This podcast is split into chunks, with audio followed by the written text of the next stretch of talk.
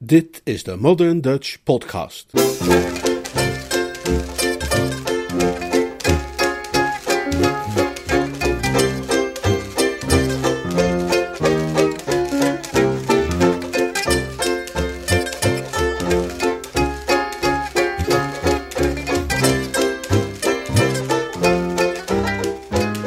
Het grote geld.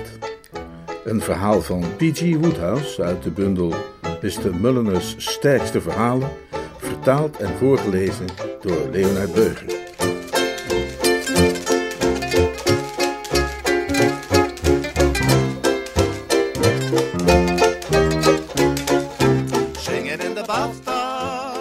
In een hoekje van de salonbar van de rustende hengelaar was een nogal verhitte discussie ontstaan tussen een kleintje Bas en een kermisbier. Hun boze stemmen klonken steeds luider. Dievenwagen, zei het kleintje Bas. Dievenwagen, zei het kermisbier. Nou, ik wed een miljoen dat het dieven is. En ik wed een miljoen triljoen dat het dieven is. Mr. Mulliner keek langmoedig op van zijn whisky grog. Bij gelegenheden als deze is het gewoonlijk op hem dat een beroep wordt gedaan als scheidsrechter. Eh, wat is het geschilpunt, heren? Nou, het gaat over dat liedje De Dievenwagen, zei het kleintje Bas. De Dievenwagen, hield het kermisbier vol. Hij zegt dat het Dievenwagen is, en volgens mij is het Dievenwagen. Wie heeft er nu gelijk? Nou, eh, volgens mij, zei Mr. Mulliner, hebben jullie allebei gelijk. De heer W. Chanson, die dat de schoonste aller liederen heeft geschreven, gaf de voorkeur aan dieven, maar ik denk dat beide versies als even gangbaar beschouwd kunnen worden. Mijn neef gebruikte soms de ene en soms de andere, al naar het hem op dat moment uitkwam. En welke neef was dat? Reginald, de zoon van Weile mijn broer. Hij heeft dat lied vaak gezongen en in die periode dat zijn leven plotseling een andere wending nam, stond zijn uitvoering op het programma van het jaarlijkse dorpsconcert in Lower Smattering on the Whistle in Worcestershire, waar hij een bescheiden huishouden voerde. Maar zijn leven nam een andere wending, zegt u? Ja, nogal. Op een ochtend was hij het lied zachtjes aan het repeteren tijdens het ontbijt, toen hij de postbode hoorde aankloppen. Hij liep naar de voordeur om open te doen. Ah, hallo, Bagshot, zei hij. De wagen staat voor, de dieven worden weggereden. Pardon? Dan zie je de stumperts hun handen geboeid, die soms niet het ergste deden. Eh, hoe bedoelt u niet het ergste, meneer? Soms is het een jongetje lang werkeloos. Oh, ja, nee, pardon, zei Reginald. Ik dacht even aan iets heel anders. Uh, vergeet wat ik zei. Is die brief voor mij? Ja, meneer, ongetekend. Reginald tekende voor de brief en nam hem in ontvangst. Toen hij de enveloppe omkeerde, zag hij de naam van de afzender.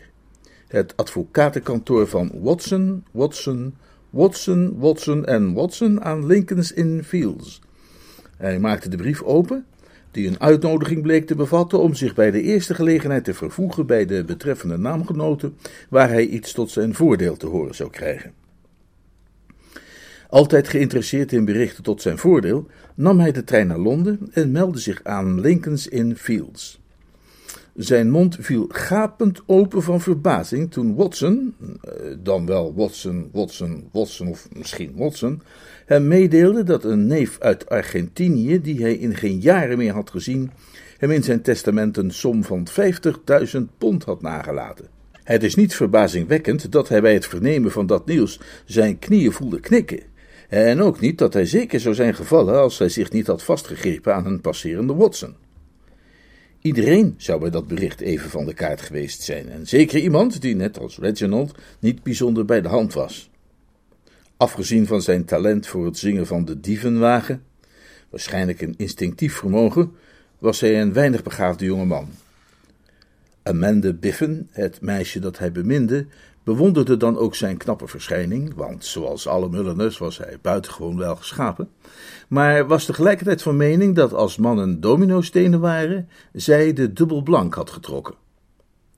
Het eerste wat hij deed na zijn vertrek uit het kantoor der Watsons was uiteraard een telefoongesprek voeren met Lower Smattering om Amanda te vertellen over het buitengewone geluk dat hem was toegevallen, want dit ging alle verschil maken voor hun liefdesleven. Ze waren tot nog toe stiekem verloofd geweest, omdat geen van tweeën de zielenrust wenste te verstoren van Amanda's oom en voogd, Sir Jasper Todd, de gepensioneerde effectenmakelaar. Reginald had zo'n keurig vrijgezelleninkomen waarvan hij driemaal per dag gezond kon eten en een beetje kon jagen en vissen. Maar voordat dit Argentijnse goud uit de hemel was neergedaald, was hij niet bepaald een aantrekkelijke huwelijkskandidaat geweest. En Amanda's veronderstelling dat Sir Jasper, indien op de hoogte gesteld van hun verloving, 57 lichte tot middelzware beroertes zou hebben gehad, was ongetwijfeld volkomen juist geweest. Wie was dat, liefje? vroeg Sir Jasper toen Amanda terugkwam van de telefoon. En Amanda zei dat het Reginald Mulliner was geweest die opgebeld had uit Londen. En hij had geweldig nieuws. Hij heeft 50.000 pond geërfd. Oh ja, zei Sir Jasper, zo zo. Kijk er eens aan. Als een effectenhandelaar, zelfs een gepensioneerde, te horen krijgt dat een jonge man van het mentale kaliber van een Reginald Mulliner in het bezit is gekomen van 50.000 pond, dan zegt hij niet alleen kijk eens aan en laat het daarbij. Dan gaat hij naar zijn studeerkamer, wikkelt een natte handdoek om zijn voorhoofd, laat een pot zwarte koffie aanrukken en begint plannetjes te bedenken om hem die pegulanten afhandig te maken. Sir Jasper stond voor hoge kosten en de omstandigheid dat zijn jonge vriend over een grote som gelds was komen te beschikken, leek hem, als vroom man, een rechtstreeks antwoord op zijn gebeden. Hij had al vaak gedacht hoe bitter ironisch het was dat zo'n enorme sukkel als Reginald, iemand die door moeder natuur eenvoudig was voorbestemd om geld van af te troggelen, helemaal geen geld had om af te troggelen. Hij belde Reginald een paar dagen later thuis op. Goedemorgen, Mullen, beste jongen. Oh, hallo, Sir Jasper. Amanda zei, uh, neem me niet kwalijk. Hè? Ik dacht dat je zei, vaak zie je de moeders staan aan het station die stil in een hoekje staan grienen. Welke moeders en welk station? En waarom hebben we het daar opeens over? Oh nee, sorry. Ik zing vanavond dat lied van de dievenwagen, hè, op het dorpsconcert. En ik was kennelijk nog even onbewust aan het oefenen, als het ware. Juist ja. Een komisch liedje? Oh nee, meer droevig, zou ik zeggen. Of filosofisch misschien? Het gaat erover dat je niet te hard moet lachen als een ander iets overkomt, omdat het jou morgen ook kan gebeuren. Ja, ja, heel wijs. Precies mijn idee. Maar dat even terzijde. Amanda heeft me verteld over het geluk dat jou te beurt is gevallen. Hartelijk gefeliciteerd daarmee. Ik vroeg me af of jij misschien vanmorgen nog even tijd had om bij me langs te komen. Ik wil graag even een babbeltje maken. Oh, maar natuurlijk. Nou, niet nu meteen, als je het niet erg vindt, want ik krijg iemand op bezoek van de verzekering zo, hè, over het verhogen van de assurantie op mijn huis. Uh, zullen we zeggen over een uur? Geweldig. Op het afgesproken tijdstip stapte Reginald van zijn nieuwe motorfiets voor de deur van Sir Jasper's woning, Whistle Hall. Sir Jasper nam juist op de stoep afscheid van een man met een bolhoed. Terwijl de bolhoeddrager de laan uitliep, bekeek de effectenhandelaar de motorfiets met naar het Reginald toescheen een zekere afkeuring. Een recente aankoop, neem ik aan. Ja, ik heb hem een paar dagen geleden gekocht. Sir Jasper schudde zijn hoofd. Een kostbaar stukje speelgoed. Ik hoop, Mulliner, dat jij niet een van die jongelui bent die wanneer ze opeens geld in de handen krijgen, malle dingen gaan doen en hun rijkdom verspillen aan allerlei frivoliteiten en flauwekul. Oh, lieve hemel, nee, zei Reginald. Ik ben van plan om zorgvuldig op mijn zilverlingen te blijven zitten. Die advocaat of notaris die mij dat bericht tot mijn voordeel overbracht, adviseerde mij om het in iets te steken dat staatsobligaties heet. U moet me niet vragen wat dat is hoor, want ik heb geen flauw idee. Maar het is iets dat geregeld wordt door de overheid en daar koop je wat van en dan krijg je daar twee keer per jaar een heleboel van terug. Alsof je het van de bomen plukt. Ze betalen je 4,5% per jaar, wat dat ook mogen inhouden. Met als resultaat, volgens die juridische vriend, dat mijn 50.000 me ruimschoots 2000 per jaar gaat opleveren. Echt fantastico als je het mij vraagt. En ik zou wel eens willen weten hoe lang dat soort dingen al bestaat. Tot zijn verbazing leek Sir Jasper helemaal niet zo enthousiast als hij. Het gaat misschien te ver om te zeggen dat hij meesmuilde, maar hij kwam wel erg dicht bij het echte meesmuilen. 2000 is niet veel. Oh nee? In deze tijd van gieren de inflatie en kosten die de pan uitreizen is dat een schijntje. Zou je niet liever 25.000 krijgen? Ja, dat zou natuurlijk prachtig zijn. Nou, dat kan worden geregeld. Heb jij de oliemarkt de laatste tijd een beetje bestudeerd? Oh, ik, ik geloof niet dat er een speciale markt is voor olie. Ik koop de mijne altijd gewoon bij de garage. Ja, maar je weet toch wel van welk vitaal belang olie is voor onze industrie? Oh ja, zeker. Eh, voor de sardientjes en zo. Precies. Er is niets waar je beter in kunt investeren. En nu wil het toeval dat ik juist een serie aandelen in portefeuille heb van de Stinkrivier Oliemaatschappij. Misschien wel de meest waardevolle aandelen die op dit moment op de markt zijn. Daar wil ik er jou, als persoonlijke vriend, wel ter waarde van 50.000 pond van afstaan. Die leveren zeker 50% op. Per jaar? Precies. Per persoon? Ja, exact. Dan, dat, komt dan per jaar, zou ik zeggen, ergens in de buurt van de 25 of 30.000 pond uit. Nou, zeg, dat klinkt geweldig. Maar weet u zeker dat u die dingen kunt missen? Gaat u daar zelf dan geen geld bij inschieten? Sir Jasper glimlachte. Als je eenmaal zo oud bent als ik, mijn jongen, dan zul je beseffen dat geld niet alles is in het leven. Zoals iemand ooit gezegd heeft, ik verwacht maar eenmaal te leven op deze aarde. Als ik daarom iets goeds kan doen, of een vriendelijkheid kan bewijzen aan een medeschepsel, laat mij dat dan nu doen, want ik zal hier niet terugkeren. Hier moet je tekenen, zei Sir Jasper, terwijl hij uit zijn binnenzak een stapel aandelen, een blanco cheque, een vulpen en een velletje vloeipapier tevoorschijn trok. Het was met opgewekt gemoed dat Reginald op zoek ging naar Amanda. Hij trof haar in tenniskleding op het punt om te vertrekken naar een huis vlakbij en vertelde haar het goede nieuws. Zijn inkomen, zei hij, zou van nu af aan zo'n 25.000 pond per kalenderjaar bedragen en dat kon je beslist geen kattenpis noemen. Die gunstige situatie was geheel en al te danken aan de generositeit van haar oom Jasper. Hij vroeg de hemel, zei hij, om zegen voor Sir Jasper Todd. Hij keek er vreemd en bezorgd van op dat Amanda, in plaats van te reageren met gejuich en applaus, overeind schoot als een kat die per ongeluk op een gloeiend hete radiator is gaan zitten. Wil jij nu zeggen, riep zij uit, teruggedaald op aarde en een vlammende blik op hem richtend, dat jij die man jouw hele vijftigduizend pond hebt gegeven? Niet gegeven, oliebol, zei Wetsenoot geamuseerd. Vrouwen hebben ook zo weinig verstand van financiële aangelegenheden.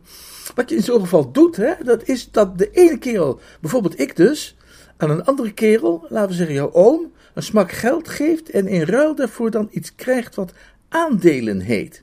En die aandelen zijn dan, om een of andere reden die ik nog niet helemaal door heb, een bron van rijkdom die alle dromen te boven gaat. Deze aandelen van de Stinkrivier Oliemaatschappij bijvoorbeeld? Amanda maakte een briesend geluid dat in de stille tuin het effect had van een pistoolschot. Ik zal jou eens iets vertellen, zei ze, met de tanden stevig op elkaar geklemd. Een van mijn vroegste herinneringen is dat ik als kind bij oom Jasper op schoot zat en met open oren naar hem luisterde, terwijl hij me vertelde hoe hij op een moment dat hij niet helemaal zichzelf was, omdat een ongoochelde aandeelhouder hem tijdens een algemene aandeelhoudersvergadering een fles naar zijn hoofd had gegooid, zich door een of andere gluiperige zwendelaar een stapel van die waardeloze stinkrivier aandelen had laten aansmeren. Ik kan me nog precies herinneren met welke weerlichtende blik in zijn ogen hij de plechtige gelofte uitsprak dat hij ooit ergens een sukkel zou weten te vinden die hij die rommel in de maag zou splitsen. Hij besefte dat die sukkel dan wel een reuzensukkel zou moeten zijn. Het soort van sukkel dat je maar eens in je leven tegenkomt. Maar hier is er dan ook zijn hele leven geduldig naar op zoek gebleven. Nimmer falend in zijn streven en vast overtuigd van een uiteindelijk succes. Hij vertelde me dat verhaal om te illustreren wat Tennyson had bedoeld toen hij schreef hoe wij mensen langs de treden van ons dode zelf gestaag opstijgen naar het hogere. Het was niet gemakkelijk om Reginald Mulliner gedeprimeerd te krijgen, maar door dit vertoog had ze het voor elkaar gekregen. Het leek hem toe dat haar woorden maar één betekenis konden hebben. Vertel jij me nu dat die bliksemse aandelen geen donder waard zijn? Nou, je kunt er misschien een muurtje mee behangen. Het lijkt me wel een aardig idee voor in de studeerkamer of het knutselhok. Maar verder zou ik de waarde van willen omschrijven als non-existent. Ik ben volkomen sprakeloos. Ja, en volkomen blut ben je ook. Hoe kunnen wij dan nog trouwen? Nou, dat gaat dus niet lukken. Ik ben niet van plan, zei Amanda koeltjes, om mijn leven te gaan delen met een man die naar alle bewijzen lijken te bevestigen een vooraanstaand lid van het ezelsgeslacht moet zijn. Als je geïnteresseerd bent in mijn plannen voor de toekomst, dan zal ik die voor je uitspellen. Ik ga nu eerst een partijtje tennis spelen met Lord Nubble of Nob op Nubble Towers. En tussen de sets door, of misschien bij een glaasje gin en tonic na de wedstrijd, zal hij me ongetwijfeld vragen met hem te trouwen. Dat doet hij altijd, maar deze keer zal ik hem een positief antwoord geven. Vaarwel, Reginald. Het was plezierig je te hebben gekend. Als je hier aan het eind van het pad rechtsaf gaat, kom je er vanzelf uit. Reginald was geen bijzonder snugger man, maar door wat tussen de regels door te lezen leek hij de betekenis van haar verhaal toch wel te vatten. Dit, dit klinkt als de bons. Dat is het ook. Je bedoelt dat het uit is tussen ons? Precies. Dus jij uh, werpt mij aan de kant als, uh, als zo'n ding dat mensen aan de kant werpen? Een versleten handschoen is, neem ik aan, de uitdrukking waar je naar zoekt. Weet je, zei Reginald, die opeens ergens aan dacht. Volgens mij doen mensen dat helemaal niet met versleten handschoenen. Ik geef de mijne bijvoorbeeld altijd aan het leger des heils. Maar goed, daar, daar ging het niet over. Waar het over gaat is dat jij verdorie mijn hart staat te breken. Zo stonden de zaken voor Reginald Mulliner op die zonnige zomerdag, en de situatie leek hem weinig hoopvol. Hij was voor 50.000 pond de boot ingegaan. Hij had het meisje verloren waar hij van hield. Zijn hart was gebroken en er kwam een venijnig puistje op in zijn nek. Alles bij elkaar voelde hij zich behoorlijk in de aap gelogeerd. Het enige dat misschien aan de positieve kant genoteerd zou kunnen worden, was het feit dat zijn zielenleed hem in zeldzaam goede conditie bracht voor een perfecte uitvoering van de dievenwagen op het dorpsconcert.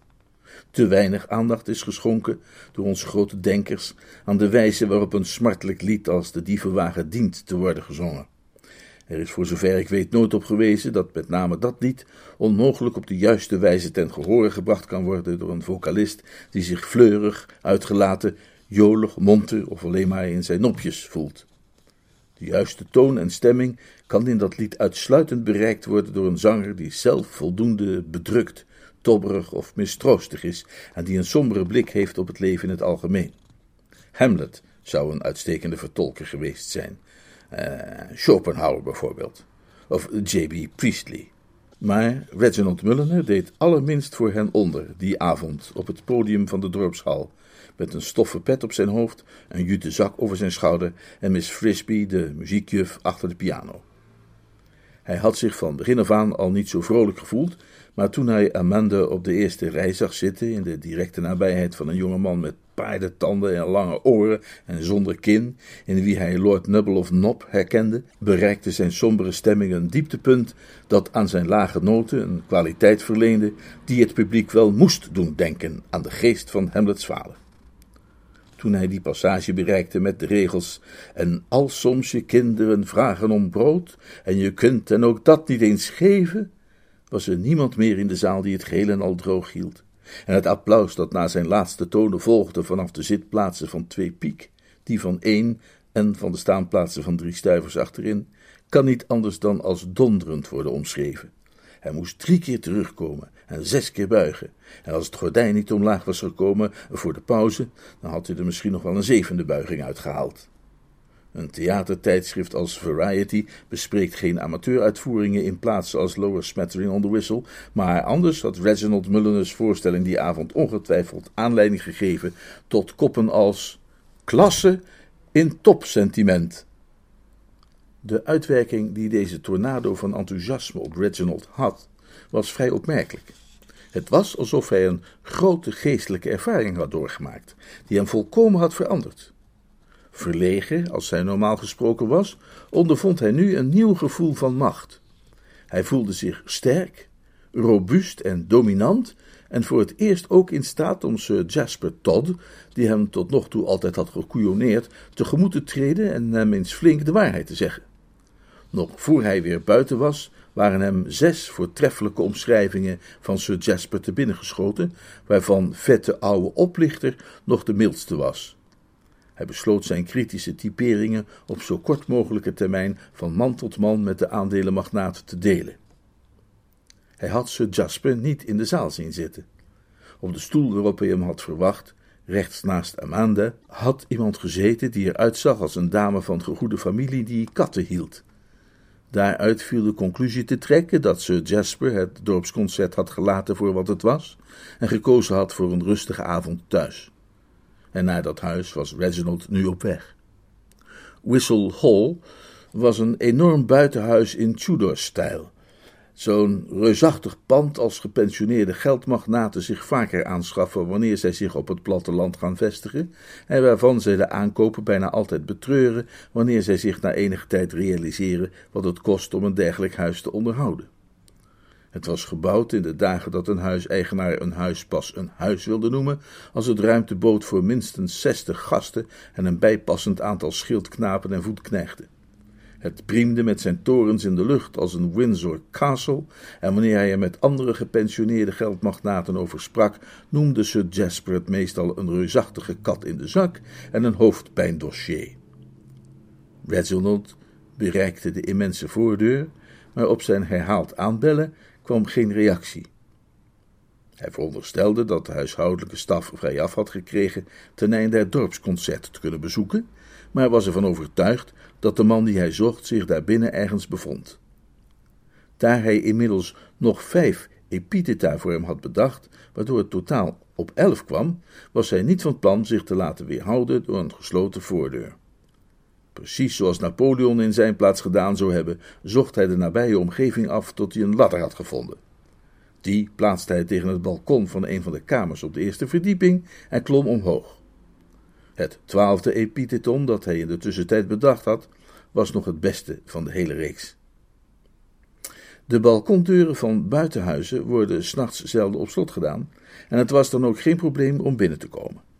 De kamer waarin hij zich nu bevond was een weelderig ingerichte gastenkamer, en via de gang daarbuiten bereikte hij een brede galerij die uitkeek op de grote hal. De hal was op dat moment leeg, maar na enkele ogenblikken verscheen Sir Jasper uit een van de achterste deuren. Hij kwam kennelijk uit de kelder, want hij droeg een grote jerrycan bij zich, waaruit hij nu iets over de vloer begon te sprenkelen, dat naar de geur te oordelen petroleum moest zijn. Terwijl hij dat deed, neuriede hij zachtjes het gezang: Wij ploegen en wij zaaien, wij zorgen voor het land. De vloer, zag Reginald, was rijkelijk bestrooid met houtkrullen en papier. Merkwaardig, dacht hij. Ongetwijfeld weer zo'n nieuwe methode om vlekken uit het tapijt te verwijderen. Waarschijnlijk heel effectief, maar was hun relatie wat hartelijker geweest, dan zou hij naar beneden geroepen hebben dat de beurshandelaar op die manier groot risico liep brand te veroorzaken. Met petroleum kun je niet voorzichtig genoeg zijn. Voor vriendelijke waarschuwingen was hij evenwel op dat moment niet in de stemming. Hij wilde de man uitsluitend de scheldnamen toevoegen waarvan hij er inmiddels veertien had en die bijna overkookten uit de borrelende kookpot van zijn ziel. Hij stond op het punt aan die aandrang gehoor te geven, toen zijn blik toevallig op zijn eigen hand viel, waarmee hij de leuning vasthield, en dat weerhield hem. Ik heb onzorgvuldig genoeg verzuimd te vermelden. Een mens wordt soms meegesleept door zijn eigen verhaal en ziet bepaalde details over het hoofd. Dat om zijn uitvoering van de dievenwagen te perfectioneren, Reginald zijn gezicht en zijn handen had gesminkt. De artiest in hem had hem ervan overtuigd dat hij niet zomaar in zijn keurige pak met een anjer in zijn knoopsgat en met een gladgeschoren gezicht boven een stralend wit overhemd kon gaan staan zingen, dat hij zo vreed misdeeld was dat hij uit armoe brood moest gaan stelen voor zijn kind, dat toch recht had om te leven. dat zou voor een intelligent publiek weinig overtuigend geweest zijn. Maar nu zorgde dat uiteraard voor een radicale ommezwaai in het scenario. Hoewel Reginald, zoals reeds is aangetoond, niet bijster intelligent was, begreep hij wel dat als een figuur, laten we zeggen figuur A, de les wil gaan lezen aan een andere figuur, die we dan bijvoorbeeld figuur B kunnen noemen, uh, daartoe bijzonder in het nadeel is wanneer hij geschminkt en gekleed is als een dief. Dat zet natuurlijk meteen de verkeerde toon. Als hij een taaie rakker als Sir Jasper Todd werkelijk definitief de mantel uit wilde vegen, dan zat er niets anders op dan eerst even naar huis te gaan om zich te wassen en te verkleden. Mopperend, want dit oponthoud was niet weinig frustrerend, keerde Reginald terug naar de ladder en klom naar beneden. Toen hij echter zijn voet van de onderste tree op de grond zette, viel er een zware hand op zijn schouder en een stem sprak op angstaanjagend ambtelijke toon: Wat waren wij van plan? Het was politieagent Popjoy, de wakkere ordebewaker van Lower Smattering on the Whistle, van wie die vraag afkomstig was. Hij was een van de weinige inwoners van het dorp die het concert niet hadden bijgewoond. Concerten waren niet besteed aan agent Popjoy. De plicht, die strenge dochter van de stem van God, had hem bevolen ook die avond zijn ronde te lopen, concert of geen concert. Zijn plicht hield mede in een oogje te houden op huizen Todd. En toen dat oogje een bijzonder diefachtig personage per ladder had zien afdalen van het balkon op de eerste verdieping, had agent Popjoy dat meteen uiterst verdacht gevonden. Fraai is dat, had agent Popjoy gedacht, en het personage als beschreven bij de schouder gegrepen. Waar gaan wij naartoe? vroeg hij. Hij was een man die graag traditioneel formuleerde en een voorkeur had voor het ambtelijk meervoud. Hoe stond het intussen met Amanda? Tijdens heel Reginald's diep ontroerende voorstelling had zij er ademloos bij gezeten. Haar denken één verwarde kluwen en haar ziel geroerd tot op de bodem. Bij iedere lagere toon die hij van onder zijn zolen vandaan had gehaald, had zij haar liefde en bewondering voor hem in aanzwellende golven voelen terugkeren. En lang voor hij zijn zesde buiging had gemaakt, besefte zij dat hij, om een bekend gezegde te citeren, niet de enige krent in de pap was, en dat het waanzin zou zijn haar geluk elders te zoeken, en zeker in een huwelijk met een man met lange oren en zonder kin, en een gebit dat eruit zag alsof hij op het punt stond uit te komen in de race van half drie op Kempton Park. Ik hou van jou, ik hou van jou, mompelde ze. En toen Lord Nubble, die gehoord had wat ze zei, begon te stralen en reageerde met een Marshall kindje, zo mag ik het horen, keek zij hem aan met een ijskoude blik en zei: Nee, niet van jou, sukkel, en verbrak hun verloving. En nu reed zij naar huis, vervuld van eindeloos droevige gedachten aan de man die zij beminde, en die zij, naar zij vreesde, voor altijd had verloren. Zou hij haar ooit de harteloze woorden die zij had gesproken kunnen vergeven? Het was uiterst twijfelachtig. Zou zij hem ooit nog terugzien? Achter die tweede vraag kan men het woordje ja noteren, want op dat moment kwam Reginald, na zich middels een ferme trap tegen het linker scheenbeen van zijn arrestator te hebben bevrijd uit diens greep, de hoek omgegalopeerd met een snelheid van zo'n 65 km per uur. Amanda remde al af, terwijl ze zich afvroeg waarom hij met een dergelijke vaart langs de weg sprintte, toen ook politieagent Popjoy in beeld verscheen, die wel een goede 80 km per uur haalde. Als iemand met 80 km per uur een ander achtervolgt die slechts 65 doet, is de afloop redelijk te voorspellen. In dit geval werd die afloop echter nog iets versneld doordat Reginald uitgleed over een losse steen en neerstortte als een zak steenkool. De politieman haalde hem in en torende wijdbeens boven hem uit als een kolossus. Wat waren wij van plan? vroeg hij want als reeds aangeduid was hij een man die beschikte over een beperkt idioom. Amende inmiddels voelde alles wat vrouw was in zich ontwaken. Zij zou onmiddellijk hebben toegegeven dat ze de laatste was die wist waar dit allemaal over ging. Maar het was in elk geval overduidelijk dat de man aan wie zij haar hart had geschonken op het punt stond door de politie in de kracht te worden gegrepen en dat alleen de zachte hand van een geliefde hem kon redden. Zij deed dus een greep in de gereedschapskist van de wagen haalde een geschikte maat steeksleutel tevoorschijn en besloop, zonder een enkel twijgje te laten knappen onder haar voeten, de politieman van achteren. Er klonk een dof, grof rommelend geluid, terwijl hij op de grond ineenzeeg. Pas toen hij opkeek, zag Reginald wie hem zo onverwacht te hulp was geschoten. Hij werd overspoeld door een golf van emotie. Oh, hallo, zei hij, ben, ben jij het? Dat klopt. Een mooie avond. Prachtig. Hoe staat het ermee, Reggie? Ja, geweldig, dank je. Nu jij die Wout zo keurig geraakt hebt, tenminste wel. Ja, ik had het idee dat hij het je een beetje moeilijk wilde gaan maken. Inderdaad, maar ben je niet bang dat hij straks misschien opeens bijkomt en, en begint uit te halen? Nee, die blijft nog wel even onbeschikbaar, lijkt me. In tegenstelling tot mezelf, want ik ben wel weer beschikbaar. Hoe bedoel je? Ik heb mijn verloving uitgemaakt met Percy Nubble. Oh, mooi! Jij bent de man van wie ik hou. Oh, dat is nog veel mooier. Dus, zei Amanda, laten we de boel even op een rijtje zetten. Hoe kwam jij nu zo opeens in problemen met de Hermandad?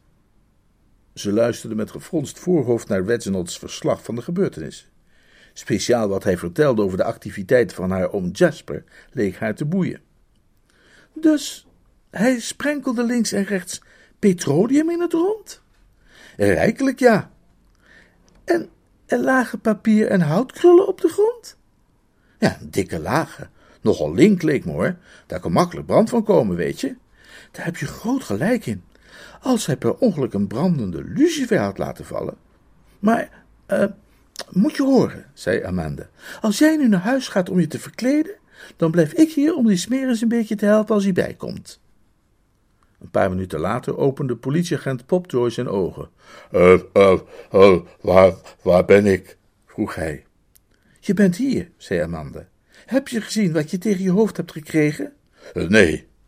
Nou, het was zo'n Russisch Sputnik-geval waar je waarschijnlijk wel over gelezen zult hebben in de krant. Nou, moe.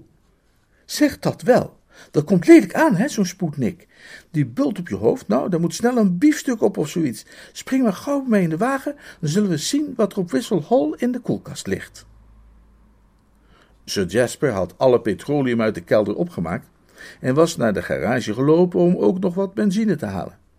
Hij wilde juist weer het huis binnengaan toen Amanda kwam aangereden. Hij schrok zichtbaar toen hij haar zag. Amanda, ik had je hier nog geen twee uur terug verwacht. Ze stapte uit en nam hem even apart.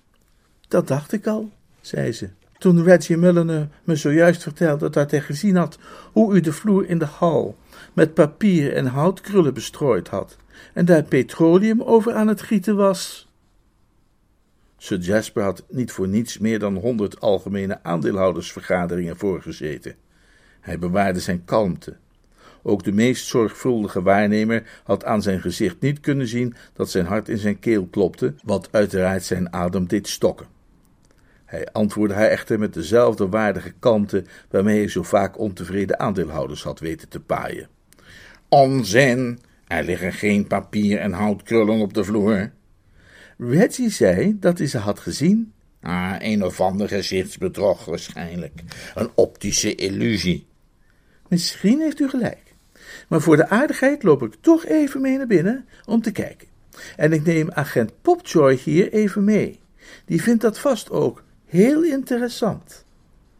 Sir Jasper's hart kwam nog wat ernstig geklemd te zitten onder zijn strottenhoofd. Agent Popjoy? vroeg hij trillend. Ja, hij zit in mijn auto. Het leek me een goed idee om hem mee te brengen. Sir Jasper greep haar arm vast. Nee, nee, uh, niet naar binnen gaan. En zeker niet met agent Popjoy. Uh, je, je, moet namelijk weten, liefje, dat er wel iets van waar is. Uh, dat de jonge Mullen aan jou verteld heeft. Ik heb daar inderdaad wat papier en houtkrullen op de grond laten vallen die ik toevallig bij me had. en en ik, ik, weet, ik weet niet meer waarom. En, toen ben ik per ongeluk tegen, tegen een kan petroleum aangelopen en die is, die is omgevallen. En zoiets kan natuurlijk iedereen overkomen, maar zo iemand als Popjoy zou daar wel eens een verkeerde conclusie uit kunnen trekken. Ja, hij zou bijvoorbeeld kunnen denken dat u van plan was om de verzekering voor een aanzienlijk bedrag te tillen. Ja, dat, dat zou kunnen, ja. Nee, politiemensen denken al heel gauw het ergste. Maar u zou er natuurlijk niet over piekeren zoiets te doen. Nee, zeg. Absoluut niet. Net zo meer natuurlijk als je een brave sukkel ooit zou willen opzadelen met waardeloze olieaandelen. Ach, nu ik dat zeg, dat doet mij ergens aan denken, oom Jasper. Ik wist dat er iets was dat ik nog tegen u moest zeggen. Reggie is van gedachten veranderd voor wat betreft die aandelen in de Stinkrivier oliemaatschappij. Hij wil ze toch liever niet hebben. Maar hij heeft ze al. Ja, ja, maar hij wil graag dat u ze van hem terugkoopt. Oh ja, is dat zo? Ik heb gezegd dat u dat met alle genoegen zou doen. Oh ja, heb jij dat gezegd? Zou u dat dan niet willen? Nee, dat zou ik niet, nee. Jammer. Oh, eh, zeg Popjoy, Ja, juffrouw. zou je alsjeblieft even met mij mee willen lopen? Eh, Nee, alsjeblieft, riep Sir Jasper uit. Alsjeblieft, alsjeblieft. Een ogenblikje, Popjoy. Wat zei u, oom Jasper? Nou, als die jonge Mulliner mij die aandelen werkelijk zo graag terug wil verkopen. Ja, dat wil hij heel graag. Hij kreeg er opeens een vreemde, onverklaarbare afkeer van. Dat kun je zo hebben. Het bleef een poosje stil. Daarna klonk er vanuit Sir Jaspers binnenste een kreunend geluid dat wel enigszins deed denken aan de lage, treurige tonen uit de dievenwagen. Goed dan, dan moet het maar. Geweldig. Popjoy, Ja, juffrouw. loop ook maar niet met me mee. Uitstekend, juffrouw. En dan nu, zei Amanda, naar uw studeerkamer graag. Dan kunt u mij daar een cheque uitschrijven uit te betalen aan Reginald Mulliner ten bedrage van 100.000 pond. Sir Jasper huiverde. Honderdduizend pond. Hij heeft mij er maar vijftigduizend betaald. Ja, maar de koers is inmiddels flink omhoog gegaan. Dat zijn zo de fluctuaties in de markt. U hebt daar zelf meer verstand van dan ik. Ik zou die koop maar meteen afronden voordat de prijs opnieuw stijgt. Of zal ik, eh, politieagent Popjoy, toch nog even vragen met me mee te lopen naar binnen? Popjoy, blijf maar niet met me meelopen als je wilt. Prima, juffrouw. Een nieuw gekreun ontsnapte Sir Jasper. Hij keek zijn nicht aan met een blik vol mateloos verwijt. Dus zo betaal jij mij terug voor al mijn vriendelijkheid. Jarenlang heb ik jou de liefde geschonken van een oom. En nu gaat u mijn lieve Reggie honderdduizend pond schenken van een oom. Sir Jasper werd door een gedachte getroffen. Vraag me af, zei hij, of hij in plaats van een cheque voor dat bedrag misschien niet liever de tegenwaarde daarvan in aandelen Atlantische Diepzeecompagnie zou willen hebben. Dat is een nieuwe onderneming die is gespecialiseerd in het extraheren van goud uit zeewater. De financiële mogelijkheden zijn onbegrensd. Zou mij verbazen, nee verbijsteren, wanneer een investering in dat bedrijf niet een dividend zou gaan opleveren van zo'n 90 procent. Sir Jasper zweeg toen Amanda hem onderbrak. Eh, Ja, ja, zei hij, toen ze was uitgesproken. Eh, Ik zie wat je bedoelt. Hij slaakte een zwakke zucht. Eh, Was ook maar een suggestie.